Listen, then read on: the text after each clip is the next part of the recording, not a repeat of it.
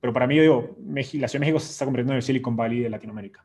Bienvenidos a Transfer, el podcast número uno enfocado al ecosistema de innovación y a la economía del conocimiento donde hablaremos de emprendimiento, transferencia de tecnología, ciencias de la vida, bioeconomía, innovación tecnológica y tendencias de la actualidad. Acceda a información concreta, precisa y valiosa, de la voz de líderes de opinión, expertos, científicos e invitados referentes en la industria de alto impacto. Si eres emprendedor, una startup, científico, inventor, tecnólogo, inversionista o te interesa transformar el futuro, bienvenido, ya eres parte de Transfer. Hola, bienvenidos a Transfer, el podcast de Bioinnovation. Les saluda Fernando Suárez.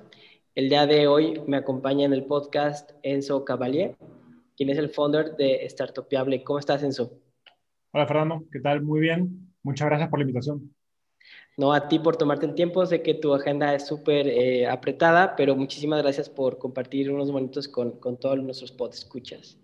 Eh, bueno, para quien, quien viva bajo una piedra y no sepa quién es Enzo, este, muy rápido les voy a platicar sobre, eh, sobre todo la filosofía de, Enzo, que es creo que de las cosas que más nos ha enamorado en, en Bionovation.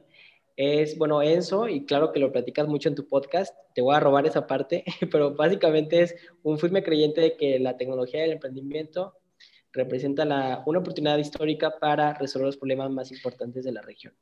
Es ángel inversionista y consejero de diversos fondos eh, de inversión, si, si mal, eh, si, si, bien entiendo eso. Y eh, tiene, pues, dirige lo que es este Startupiable, ¿no? Que es una plataforma la cual va a democratizar y pretende democratizar el conocimiento en, Venture Capital para, para, todos los emprendedores tecnológicos de, de la región. Eh, un gusto eso. Muchísimas gracias por estar de nuevo con nosotros. Eh, me gustaría empezar eh, preguntando, preguntando sobre tu, ahora sí que tu, tu road. ¿Cuál, ¿Cuál es tu background técnico, profesional y cómo fue tu entrada al mundo del private equity, especialmente en venture capital? Vale. A ver, yo soy peruano. yo estudié economía en la Universidad del Pacífico. Es una universidad eh, pequeña, especializada en, ciencias de negocios en, Perú, eh, privada. algunas personas le dicen que es el ITAM de, Perú. Es una universidad muy, muy digamos, eh, difícil, exigente, pero enfocada en, sobre todo, es muy reconocida por economía. Entonces, pues ahí me tocó ver mucho estadística, matemáticas.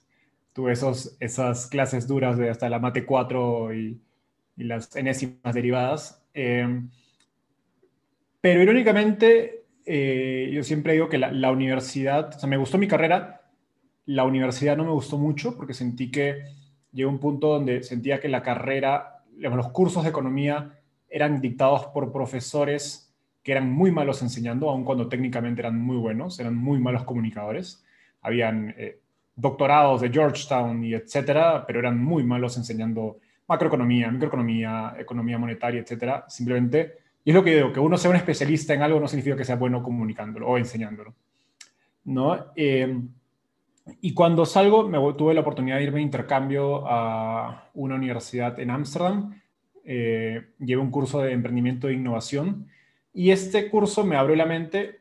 Es gracioso porque fue un curso muy aburrido. El profesor, el profesor tenía como 80 años, súper, digamos, mayor para un curso de ese estilo pero nos dejó algunas lecturas interesantes y una de esas lecturas se llama Bold, de Peter Diamandis, que es el fundador de Singularity University, donde él básicamente lo que hace es hablar de las, si no me equivoco, son seis tecnologías exponenciales que están cambiando el mundo. Habla de impresión 3D, de Internet de las Cosas, eh, biotecnología, si no me equivoco, eh, hay algunas, se me inteligencia artificial y algunas seguro se me está pasando.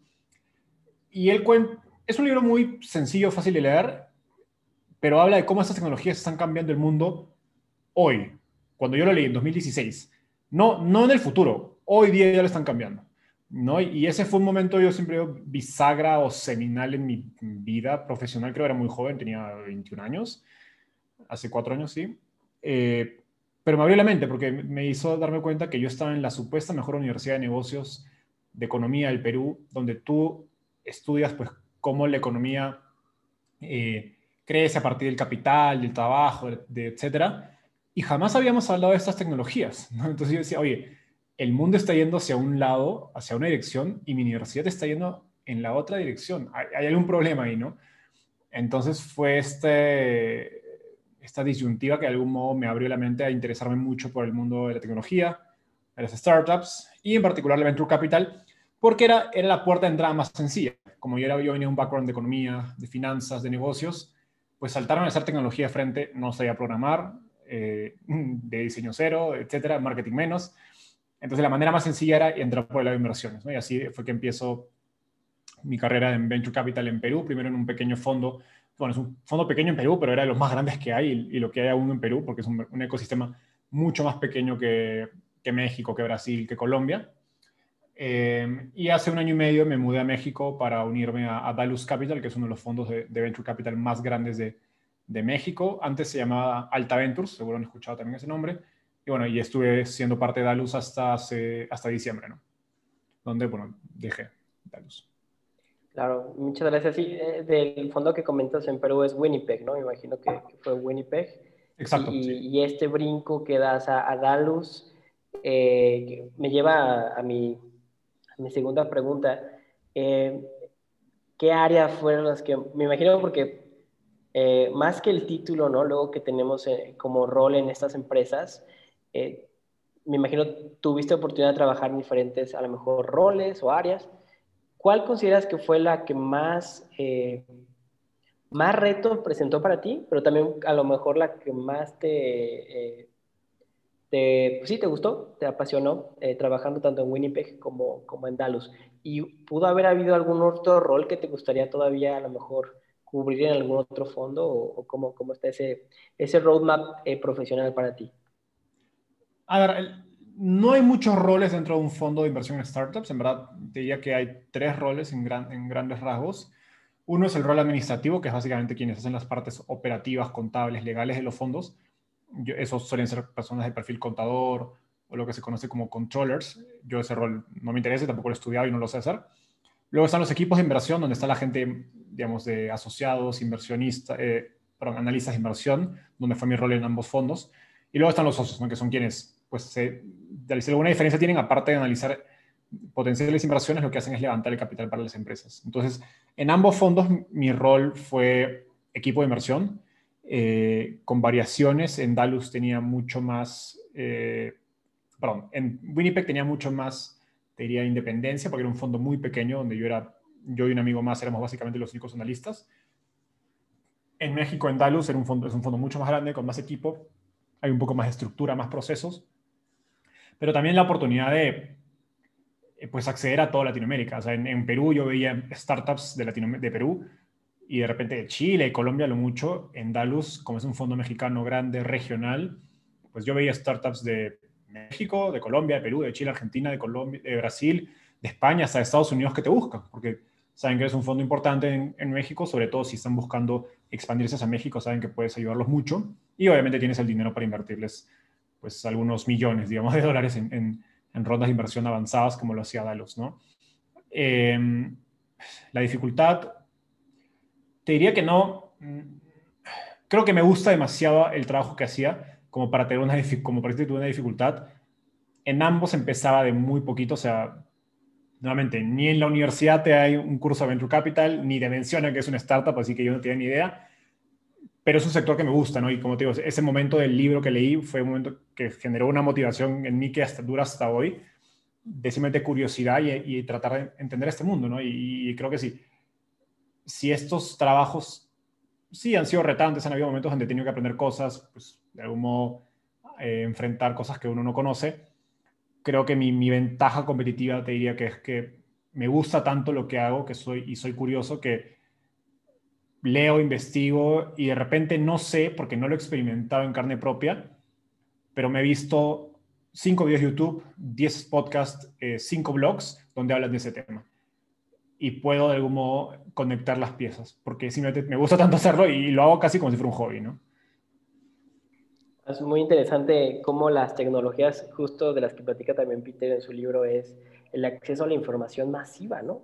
Que nunca más antes en la historia la gente podía acceder a tanta información y que justo eh, esa información disponible, buscable, accionable, que le llaman, es, está tan, tan disponible para todos que justo nos permite hacer ese, esa vinculación de información y como comentas, realmente explotar las características de la gente y sus profesiones, sus gustos como nunca antes en la historia, que creo que es algo que también, eh, de ese libro en particular, a mí me encanta mucho de, esos temas eh, exponenciales que, que, él comenta, y coincido contigo totalmente. Eh, mm, vale, me lleva a, a, la siguiente pregunta, particularmente startupeable,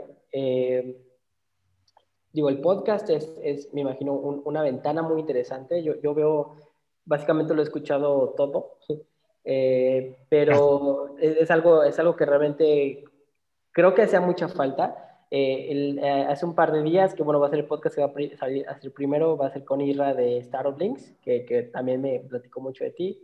Este, y bueno, ahora contigo es parte de nuestra fase como de, del tema de capital en, en transfer, en TV Innovation. Pero te lo pregunto porque, o sea, al parecer muchas respuestas son obvias, ¿no? de por qué la TAM, y muchas respuestas son, eh, bueno, pues porque estoy aquí, ¿no? Porque pues, estoy de aquí, soy de aquí, vivo aquí.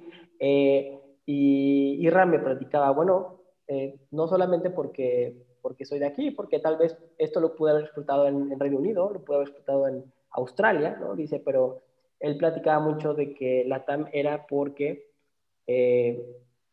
eh, porque realmente lo ve como una potencia dormida, ¿no? Es una potencia dormida y si no estamos aquí y nosotros lo, hacemos despertar, eh, va a ser difícil que alguien más lo haga. Y, te pregunto a ti, ¿por qué la TAM? ¿Por qué le interesa en la TAM? Digo, aparte del obvio del tema de la región y, nuestros orígenes. Qué buena pregunta. A ver, yo te voy a dar dos respuestas. Una es la que no quieres. La que no quieres es que yo te digo, sí la TAM, sí porque es mi región, ¿no? Y yo sí siento una responsabilidad y es muy personal.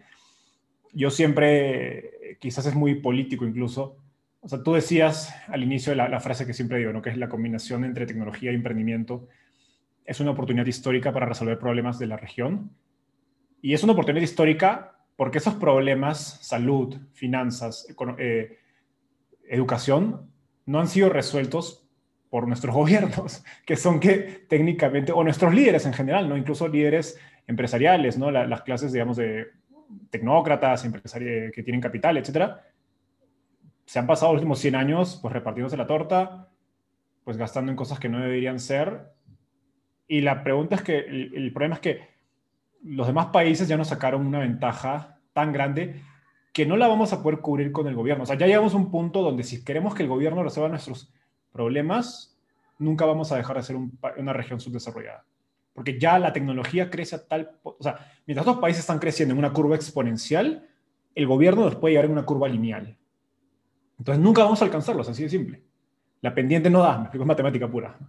Y la única, el único concepto o habilitador que nos puede permitir alcanzar esos países es la tecnología. ¿Y quiénes van a hacer la tecnología? Nuevamente, no lo va a hacer el gobierno tampoco.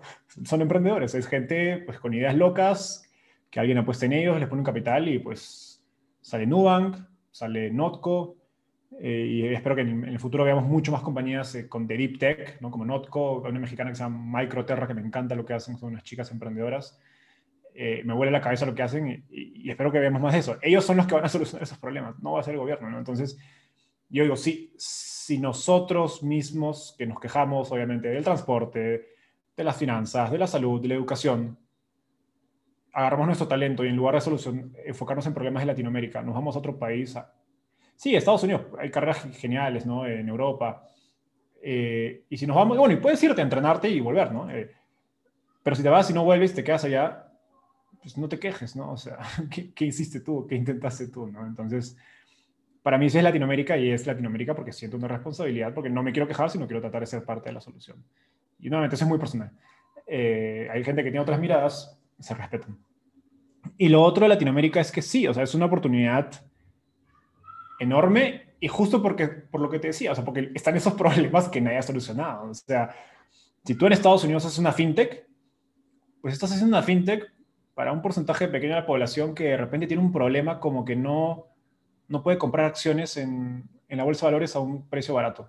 Entonces, una fintech en Latinoamérica está, está solucionando el problema de gente que no tiene acceso a servicios financieros, que nunca tiene un préstamo en su vida, que nunca tiene tarjeta de crédito en su vida, que no tiene una cuenta bancaria. Son problemas mucho más profundos, mucho más grandes, ahí está el impacto, ¿me explico? Y, no, y nuevamente, no digo que hagamos un fondo de impacto, invierte, se va a dar plata, pero te vas a solucionar problemas gigantescos y vas a impactar en mucha gente, ¿no? Y lo mismo pasa en salud, o sea, en Estados Unidos las startups de health tech, pues hay startups que lo que hacen es mandarte Viagra en e-commerce. Ya, genial, o sea, es un problema para una gente. Pero acá en Latinoamérica hay gente que se muere porque no hay eh, camas, porque no hay infraestructura, porque no hay, eh, no sé, pruebas baratas, accesibles a gente en zonas alejadas. Te estás hablando de problemas mucho más básicos, ¿no? Y creo que son difíciles, sí, pero a la vez son, creo que oportunidades que a mí personalmente me satisfacerían mucho más solucionar. Eh, y eso explica esta tapeable, ¿no? O sea, de algún modo, eh, como te decía, yo, yo soy un consumidor ávido de podcasts, de blogs, eh, de, YouTube, sobre todo en inglés, porque nuevamente el contenido de startups, de tecnología, de venture capital, evidentemente el mejor está en inglés. ¿no? Y hay, hay un podcast, por ejemplo, Harry Stebbins, que se llama 20 Minutes VC, que fue una gran inspiración para mí, o sea, yo digo literalmente, yo hice Startupeable porque vi lo que hizo él. Empecé con un blog porque sabía escribir mejor de lo que hablaba. Em, pero el problema es que todo ese contenido en inglés, que a mí me motivó mucho, me inspiró mucho, asume de que yo entiendo ese contenido. ¿Me explico? O sea, es contenido donde hablan de startups, de venture capital a un nivel mucho más avanzado, donde no, no están hablando de, oye, que es Venture Capital. Están hablando de, oye, ¿cómo hago para levantar una serie B? ¿O qué métricas tengo que tener para la serie C? ¿O qué significa que SoftBank te invirtió? Y la verdad es que Latinoamérica tiene problemas tan básicos que, igualito como te decía en FinTech, así como en FinTech en Estados Unidos están mucho más avanzados porque están solucionando problemas más avanzados, en Latinoamérica el emprendimiento tiene problemas mucho más básicos, ¿no? Entonces, todo este contenido, estas, esas eh, plataformas educativas que hay de emprendimiento y de tecnología de venture capital en inglés, están solucionando los problemas de países de primer mundo, ¿no? Están hablándoles de contenido primer mundo y yo me di cuenta que, oye, todo este contenido, si yo, si lo, si yo agarro y lo pongo público y de repente lo traduzco, no va a funcionar. Porque uno, a los latinoamericanos el inglés nos cuesta, ¿no? Eh, aún cuando puedas hablar un poco, no significa que te puedas leer un ensayo de Paul Graham, el fundador de Way Combinator, donde habla de Product Market Fit y entenderlo, porque es difícil entenderlo. Y segundo, el contexto importa. Si yo te quiero enseñar de growth, de cómo levantar capital, de producto, y te doy un ejemplo de Airbnb o Uber. ¿Cuánto se aplica a Latinoamérica? Latino, la economía latinoamericana no tiene un Airbnb, probablemente no lo voy a tener en 20 años, eh, por condiciones estructurales, por diferencias. Y a fin de cuentas, cuando uno aprende, el contexto importa. Eh, si yo te quiero enseñar de growth nuevamente, de levantar capital, pues te doy un ejemplo de una startup latinoamericana con la que tú empatices, con la que tú sientes que es relevante a tu, a tu realidad, ¿no? al contexto donde vives. No, maravilloso, maravilloso eso. Eh, creo que esta pregunta es muy, es, eh, es con trampa porque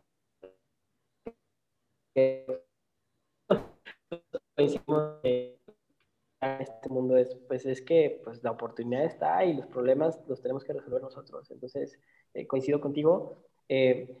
por ejemplo, comenta, comenta Clay Christensen, ¿no? Este maestro de la disrupción, que justo la disrupción en tema de tecnología es esto, ¿no? Dar soluciones a mercados que no están satisfechos con tecnologías exponenciales para que pues puedas generar un wealth mayor en las naciones, ¿no? Entonces, eh, como esto como comentas de, los, de, las, de las fintechs eh, eh, que resuelven problemas pues, de economía básica o de finanzas para grandes masas, pues el impacto se nota de manera mayúscula. Entonces, coincido totalmente con tu visión.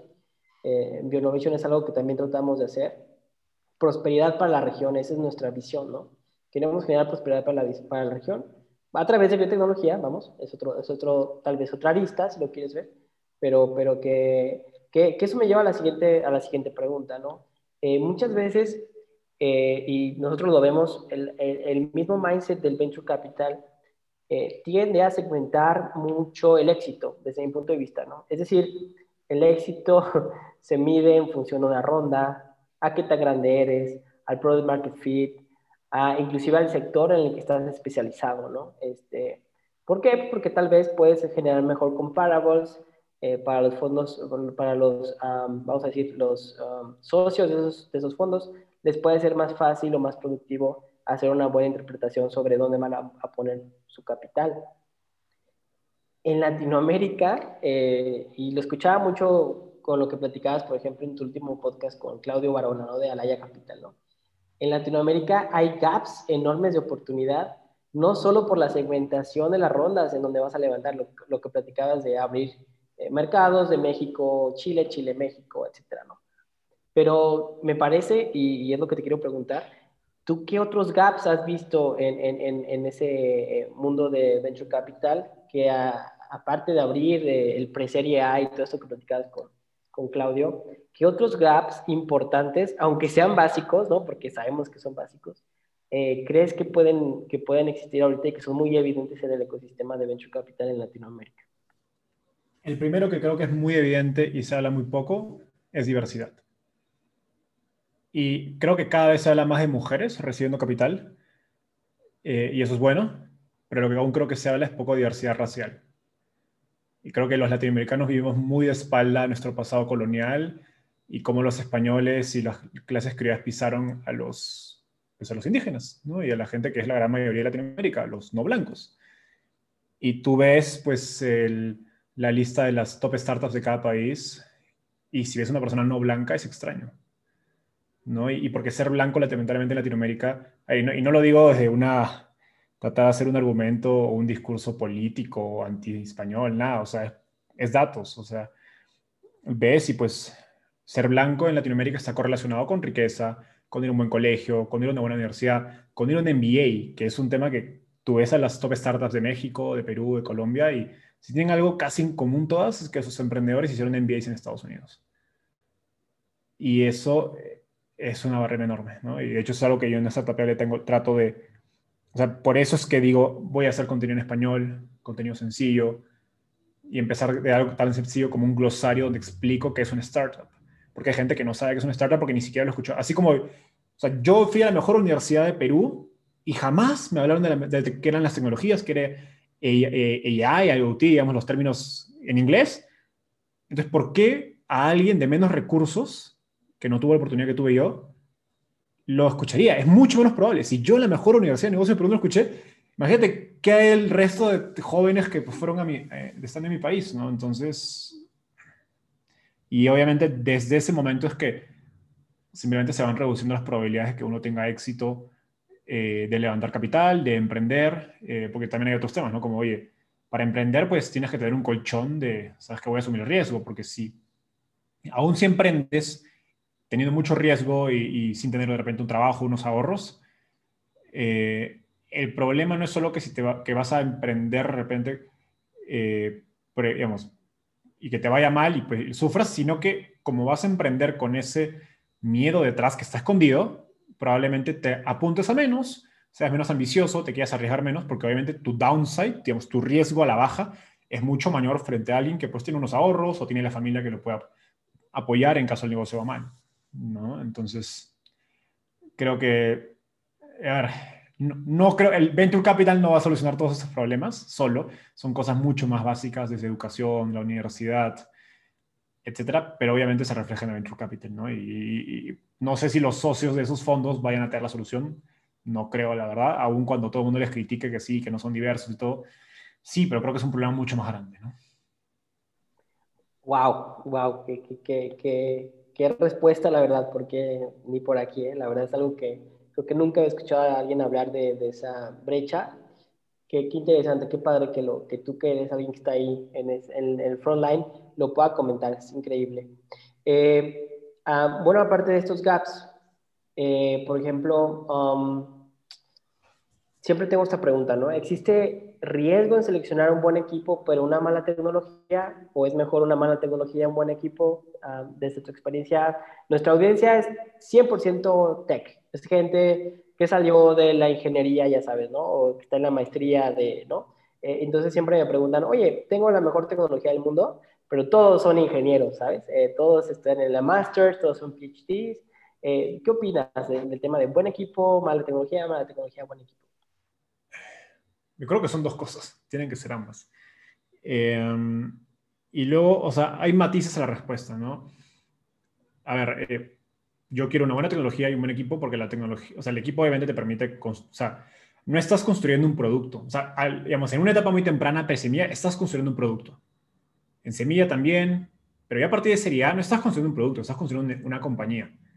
Y para construir una compañía ya no basta con que seas el mejor ingeniero y el mejor PhD. Tienes que saber liderar, reclutar, hacer marketing, vender, temas contables, temas legales. Entonces, y de hecho es, gracioso porque parte del, o sea, creo que la, la parte divertida del emprendimiento se acaba cuando ya tuviste product market fit, tu producto ya encajó en el mercado, ya estás vendiendo más fácil, te va bien, digamos, lo que se conoce como la maquinita de, de dinero empieza a funcionar.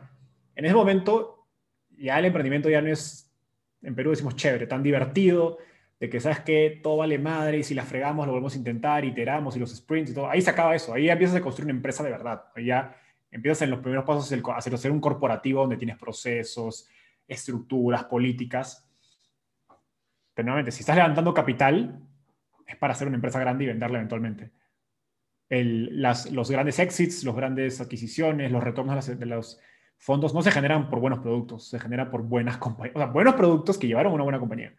¿No? Porque si no, sin una compañía nunca vas a poder escalar un buen producto. Eh, entonces, pues necesitas ambos, como te digo. Eh, y luego hay, hay como te decía, matices donde pues hay sectores, hay mercados donde más importa la tecnología que el equipo, porque de repente, eh, por ejemplo, le vendes a B2B o Enterprise o una compañía muy deep tech donde tienes una tecnología muy avanzada, que casi que no importa si, no tiene, sino si tu equipo nadie sabe vender o nadie sabe hacer marketing. Porque tus clientes son 10 empresas o 5 empresas o solo los gobiernos y ya sabes a quién le tienes que hablar y sabes que te va y sabes que si llegas a tal breakthrough o tal, digamos, hito tecnológico te van a comprar porque es lo que están buscando. ¿no? Pero tienes otras tecnologías donde sí importa lo que se conoce como el go-to-market, ¿no? de cómo vas a atacar ese mercado. Eh, y ahí pues importa equipos mucho más complementarios no, que no quiero decir menos técnicos o menos tecnológicos, sino complementarios, donde alguien sea, tenga ese poder de, entender, la tecnología, de, construir los, los, palas y picos, la base, pero necesitas a gente que sepa vender, que, sepa comunicarse con el cliente, que sepa crear un producto encima de la tecnología, porque es ese punto medio entre el cliente y la tecnología, y eso pues aplica más a productos de repente eh, consumer, ¿no? B2C, que van al consumidor. Muchas gracias. Eh, totalmente, totalmente. A veces perdemos el foco. Pensamos que emprender es un buen producto, pero coincido, es una buena empresa. Eh, me lleva a mi siguiente pregunta. Eh, en tu caso, veo, bueno, he visto que, que, en los blogs de Startupeable siempre tratas de pues sí, clasificar o segmentar ciertos ah, ecosistemas, ¿no? Recientemente publicaste este ecosistema de Miami, me parece, de, cómo está el, venture capital allá. Eh, por ahí también recuerdo, eh, pusiste como el, tema de las aceleradoras y los uh, seed rounds en México y demás cosas. Creo que es una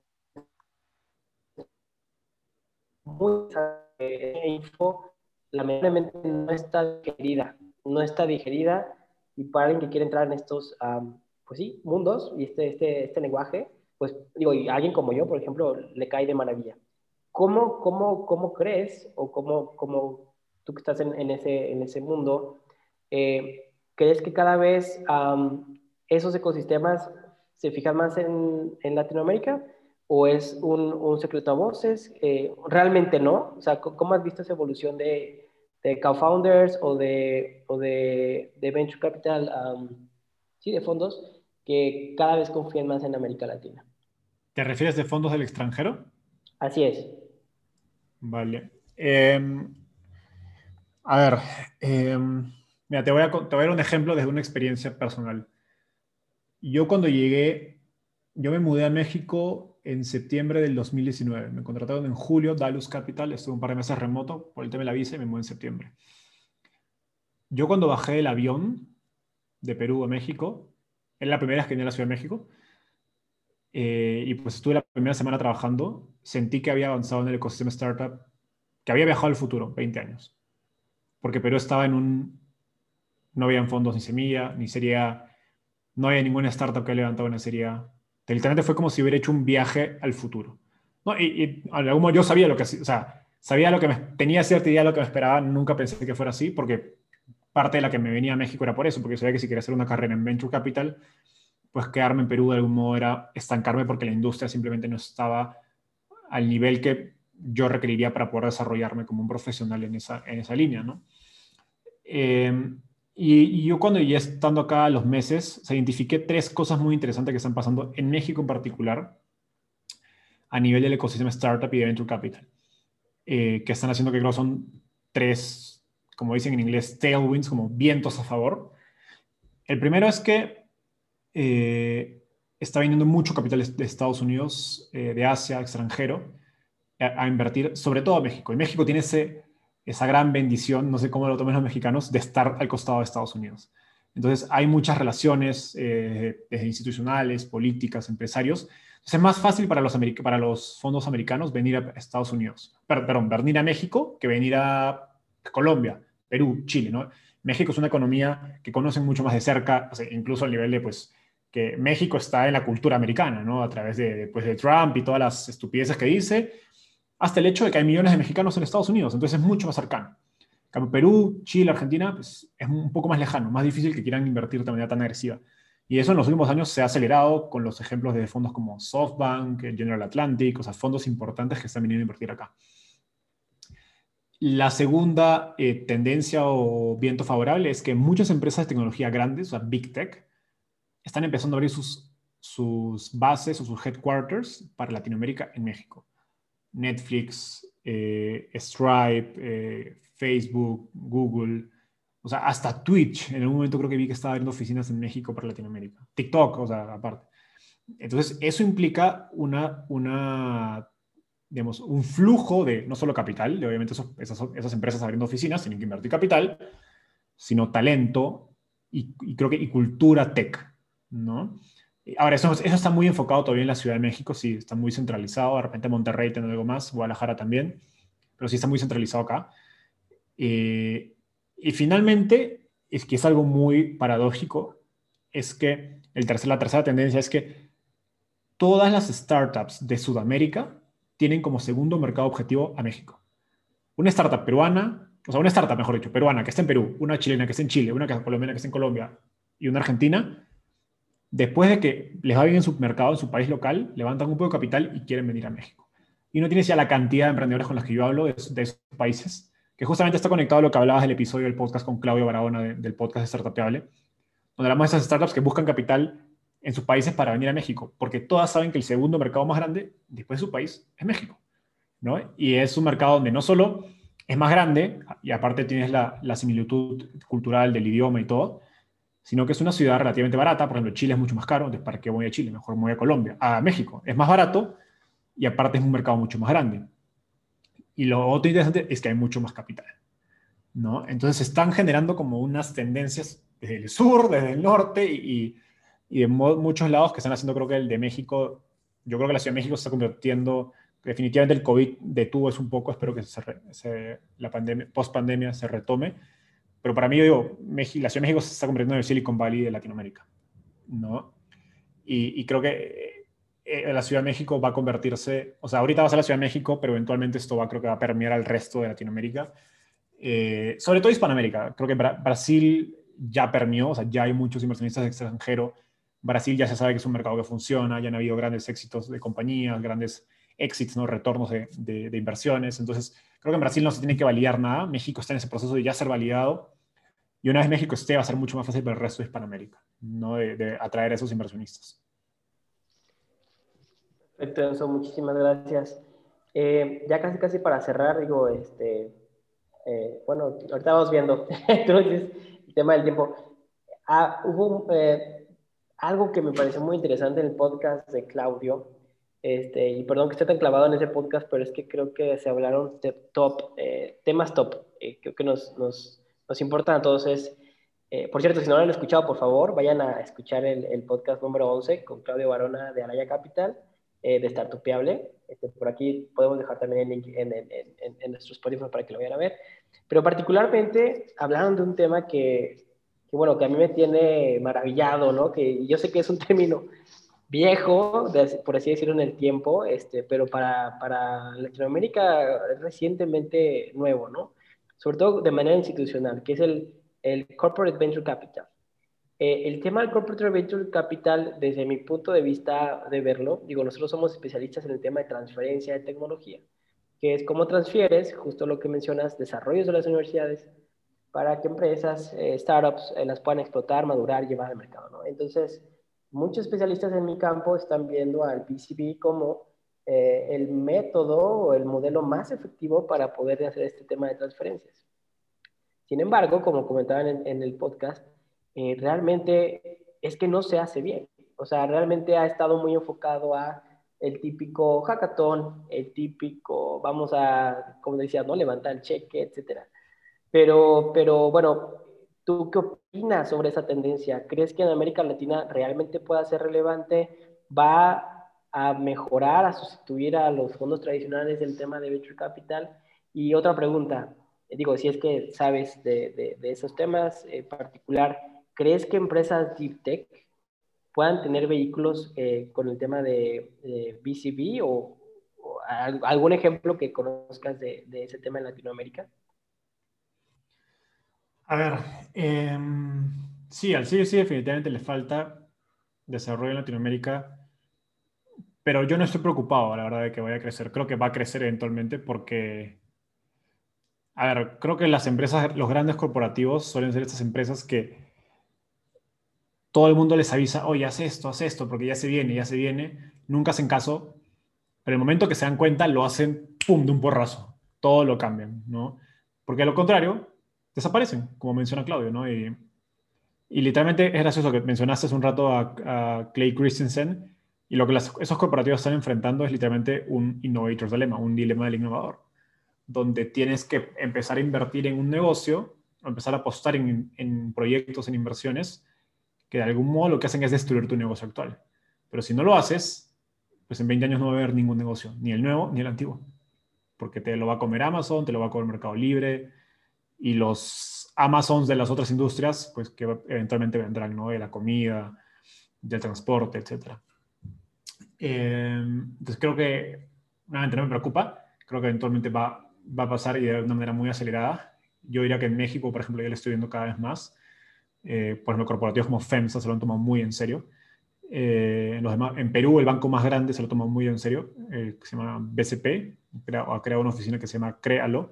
Está muy enfocado en fintech, obviamente porque es servicios financieros, pero creo que va a pasar más.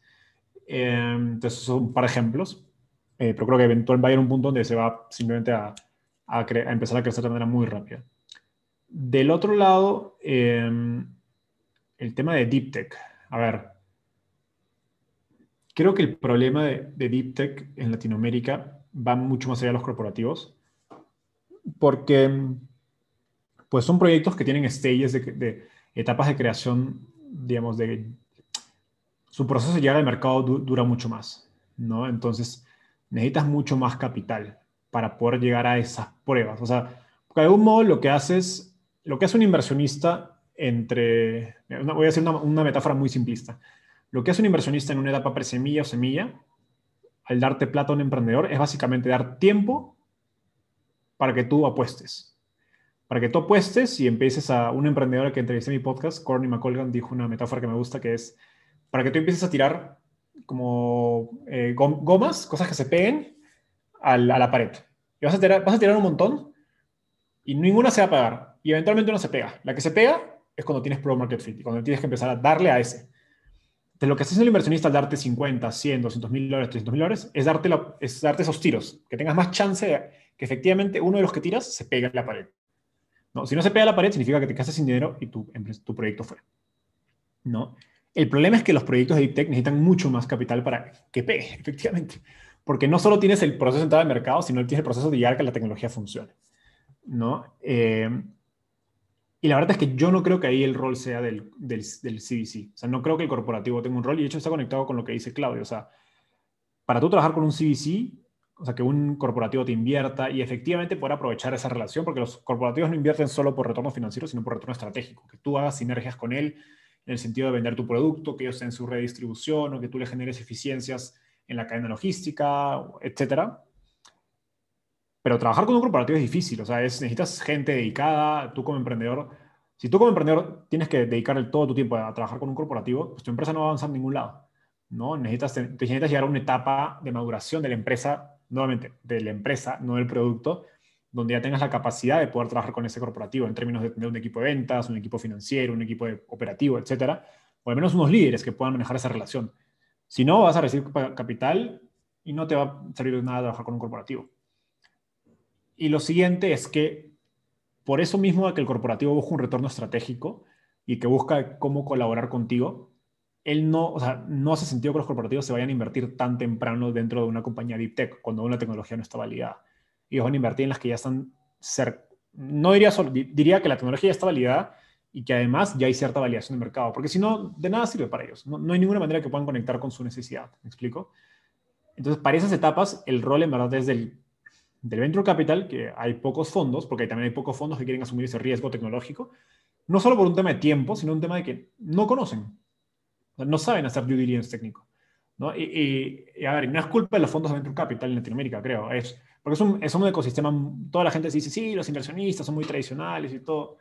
Yo digo, sí, pero también tienes que tener que es una industria que tiene 12 años en Latinoamérica, no tiene más de 12 años. Entonces, y los socios que empezaron los fondos siguen siendo los mismos hoy. No ha habido una, una renovación de, de nuevas generaciones de gente más joven.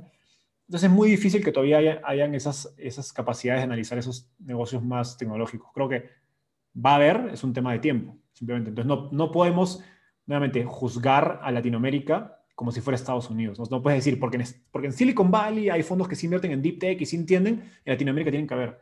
Sí, pero, pero el Venture Capital en Estados Unidos nació hace 50 años, cuando el gobierno americano de pronto tiraba dinero para desarrollos militares y ahí fue que se generó esa industria desde, pues, desde el silicón, ¿no? que es la palabra del, del el silicio, que es este el producto para, para hacer los, los, eh, los, chips y todo esto.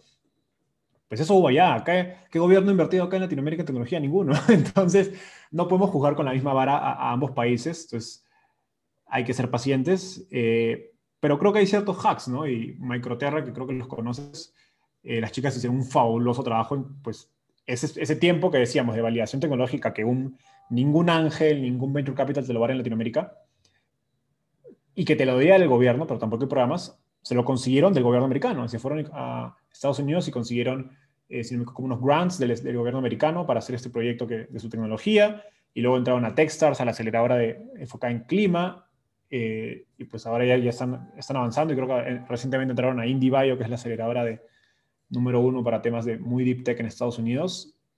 Entonces, pues las chicas lo han hecho, creo que hay, o sea, sí, no es difícil, eh, han dicho, no es fácil, pero hay maneras, ¿no? Sí, totalmente. El, el caso de, de Microterra es, es como el, el most, siempre, siempre platicamos con ellas, son vecinas de nosotros, están en un eh, bueno, empezaron en una ciudad cercana aquí de nosotros, estamos en Guanajuato, estaban en Irapuato.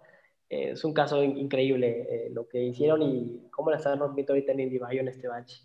creo que ser algo muy permeable, muy interesante para, para gente que quiera seguir por ese, por ese lado. Ah, comentando ahí, digo, en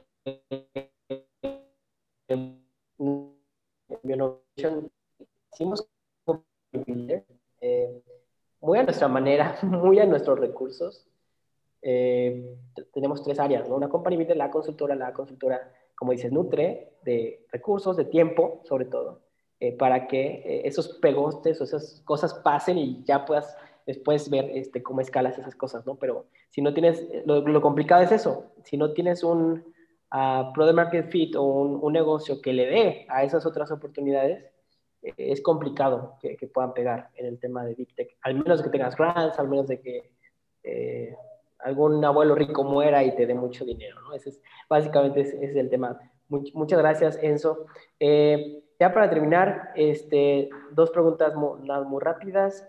Eh, ¿Qué sigue para Enzo en lo profesional? Digo, este, por ahí, digo, siendo chismoso en tu, en tu LinkedIn, sé que estás, por ejemplo, también con la gente de Latitud, no sé si ahí nos puedas como medio mencionar de qué va, qué es.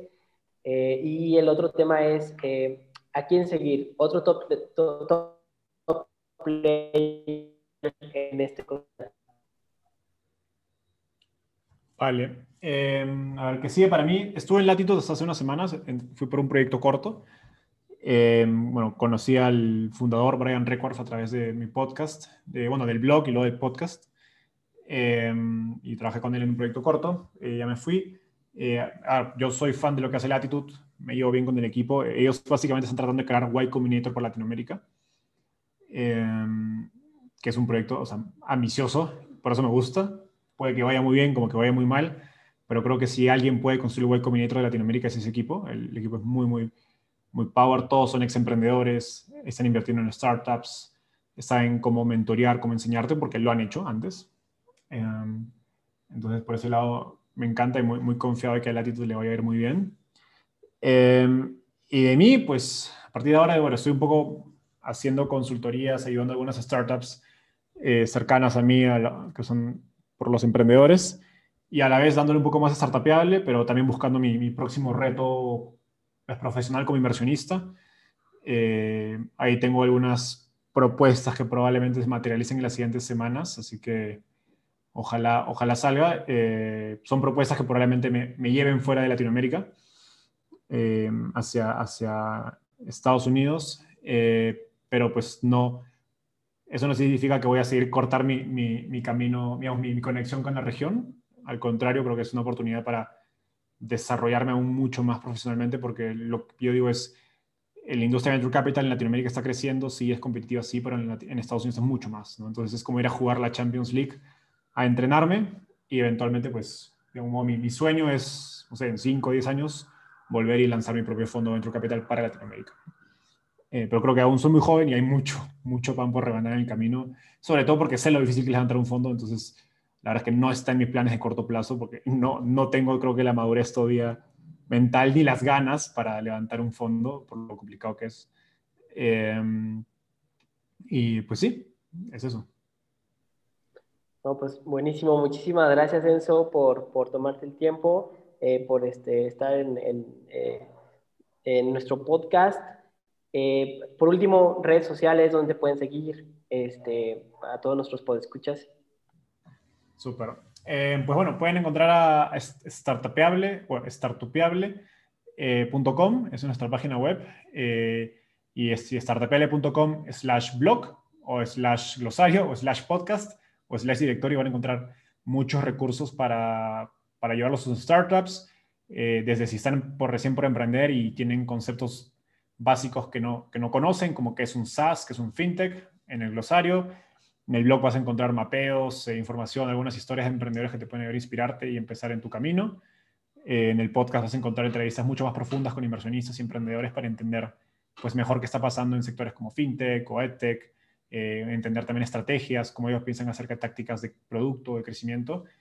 Y finalmente el directorio, donde pues si quieren eh, levantar capital, ahí van a encontrar a casi todos los inversionistas de Latinoamérica Así que ahí denle, denle una ojeada. Igual estamos en todas las redes sociales eh, pues, que usan, LinkedIn, Twitter, Instagram, eh, y ahí búsquenos por ahí. Estoy seguro que les va a gustar el contenido que estamos publicando, que de hecho el equipo de Startup ha crecido bastante en estos últimos meses estamos siendo mucho más activos recientemente. Buenísimo. Pues gracias a todos por, por escuchar Transfer. Gracias Enzo y hasta luego. Genial. Gracias Fernando. Un gustazo. Nos vemos.